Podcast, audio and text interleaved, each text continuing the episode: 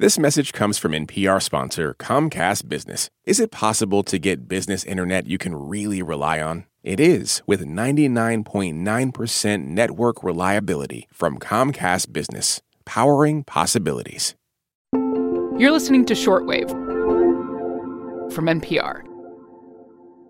As a teen, Sabrina Strings loved getting to hang out with her grandma even when her grandma was obsessing over one of her soap operas. I remember one time she called me into the living room and she's like, Sabrina, look at Victoria.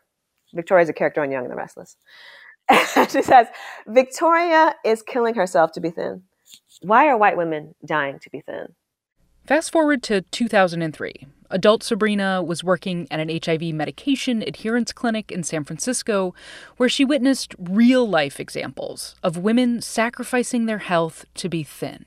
I had spoken to a couple of women, both HIV positive, who refused to take their HIV medications for fear of gaining weight. Mm. And that blew my mind. And it immediately took me back to conversations I had been having with my grandmother like, oh my gosh, she was onto something so important.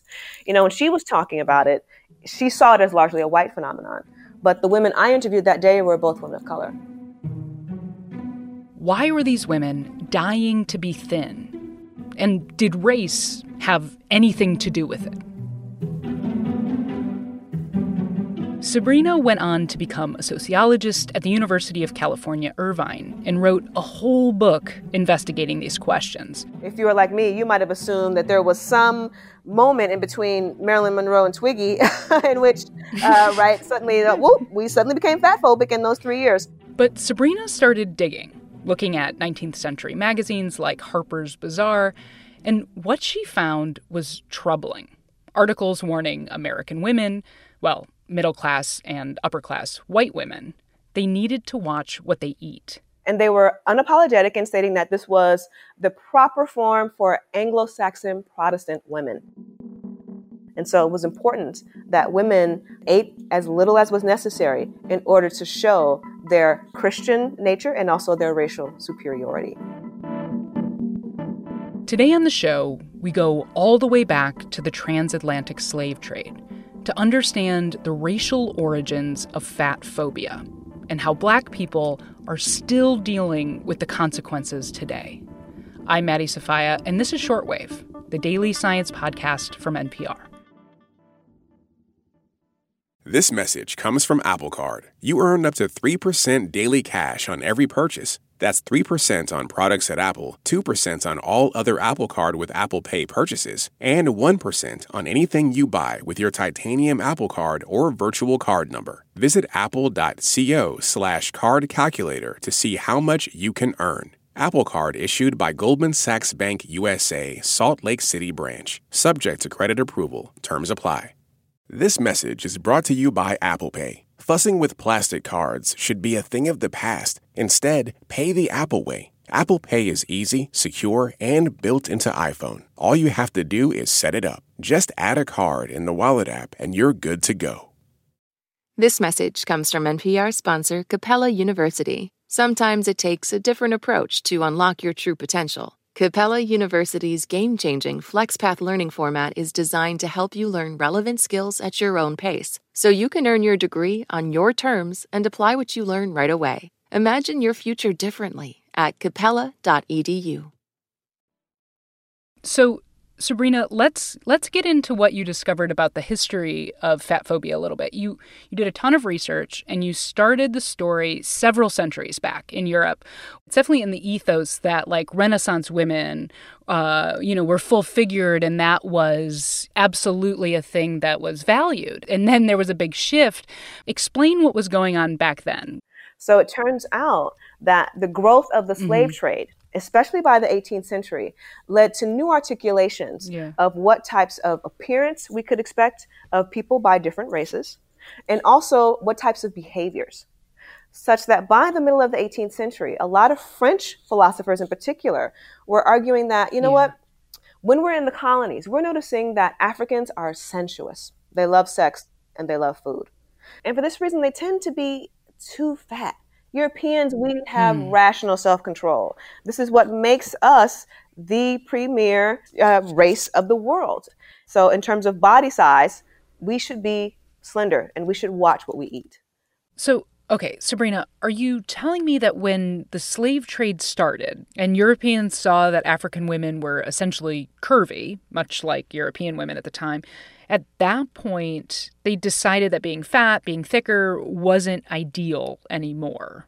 And then they built a system of oppression around this idea of needing to be thin to prove racial superiority. Is is that it? Am I am I close? It's not quite as intentional as that. Mm. Um, effectively, what they determined was that um, you know we wanted to be able to have a mechanism for ensuring that we could recognize who was slave and who was free right? And it was easy in the beginning of the slave trade. It was mm, simply mm-hmm. skin color. But as you might imagine, after 200 right. years of living in close proximity, skin color really no longer works as a mechanism, right? Because now we have all of these people who are, yeah. uh, we would consider them today to be biracial. And so what they did was they decided to articulate new aspects of racial identity. And so eating right. and body size became two of the characteristics that were being used to suggest that these are people who do not deserve freedom. The transatlantic slave trade eventually ended. But Sabrina argues that we are still absolutely living with these racist attitudes about body size today. And in her book, she also traces how these anti fat attitudes worked their way into modern medicine for somewhat arbitrary reasons. For example, take BMI or body mass index. That equation actually wasn't intended to be used to measure individual fatness, though, of course, doctors did and still do today. Can you, can you explain the problem with using BMI as a measure for obesity, you know, especially when it comes to black women who I know have been told that they have the highest rates of obesity according to that measurement, to BMI?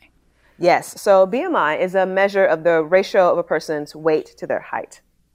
And mm-hmm. what this does not account for is bone density, um, muscularity, any other type of genetic influences um, in your weight or right. cultural environmental influences in your weight.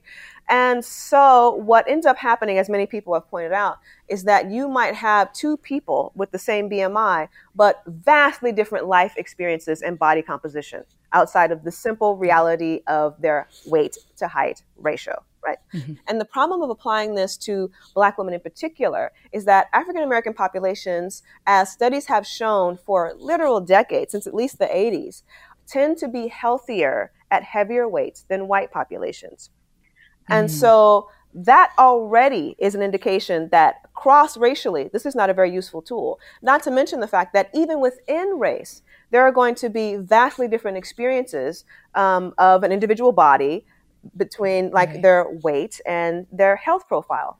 So, Sabrina, this message from the medical establishment that excess weight is the biggest, you know, reason for Black women's health problems or a very central uh, element of it. Why, why do you see it as so damaging, you know, for Black women? Ultimately, the main advice that people are given when they are so-called obese is to lose weight. And there are so mm-hmm. many problems with this. we have been telling people to lose weight for decades. What ends up happening is that they either don't lose the weight uh, or they sometimes do lose the weight and then frequently gain it back. Mm. So, first off, it could be more harmful to tell people to lose weight um, in the long run. And then, in addition to that, there are the psychological effects of telling people that their bodies are wrong, right. that their bodies are inherently unhealthy. Um, this type of fat stigma also leads to worse health outcomes. Right. Right, right. So let's talk about this in the context of COVID 19. I'm, I'm thinking about the recent New York Times op ed you wrote about how COVID 19 is disproportionately impacting people of color, specifically Black people, and how you took issue with obesity gaining traction as, you know, like a leading explanation for that disparity.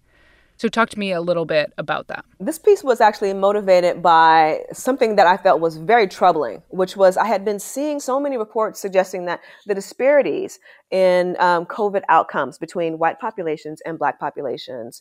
They would say things like, well, you know, there's already the pre existing factor of obesity. And, you know, somehow that was one of the first things to come up. And I thought, there is very little evidence that disparities in quote unquote obesity are what's contributing to these negative health outcomes. But there's plenty of evidence to suggest that COVID fatalities or maybe even serious complications with COVID 19 are being influenced by people's environments. Are they essential workers? Do they have access to enough soap right. and water or hand sanitizer? And so, of course, we might imagine that the ability to socially distance, to shelter in place, to have access to healthy foods under quarantine, all of this is very much being structured by a person's social location. And Black people tend to live in communities without access to a lot of different healthy and life giving resources. Yeah.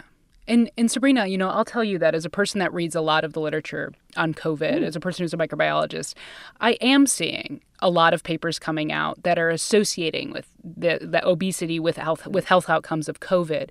But you know, those links tend to be correlative, right? Right. But even if we were to find out that there's absolutely a causal link between COVID and obesity, which I think you're arguing there isn't one, especially right now at least, the rates of obesity in white and black populations aren't actually that different. That's right. Right? Like it wouldn't necessarily be the thing that made it. So can you tell me a little bit about those rates uh, versus, you know, the actual percentage of disparities we're seeing?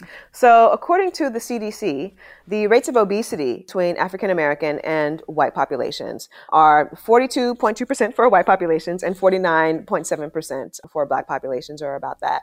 Um, and so we're looking at effectively a seven percentage point disparity between white and black populations in terms of rates mm-hmm. of obesity. However, when we're looking at serious complications with COVID 19, what we're seeing is that Black people are dying at rates of 2.4 to seven times that of white populations.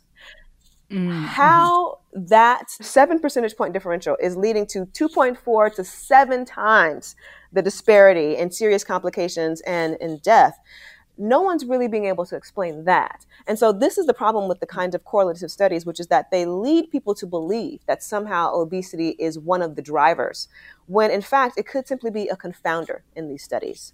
But we're mm-hmm. so used mm-hmm. to Absolutely. studying obesity and treating these correlations as if they are evidence of a causal link that people are frequently not being very critical when they're seeing studies that show these relationships you know, Sabrina, you've obviously spent years by now working to understand this issue and to educate folks about it.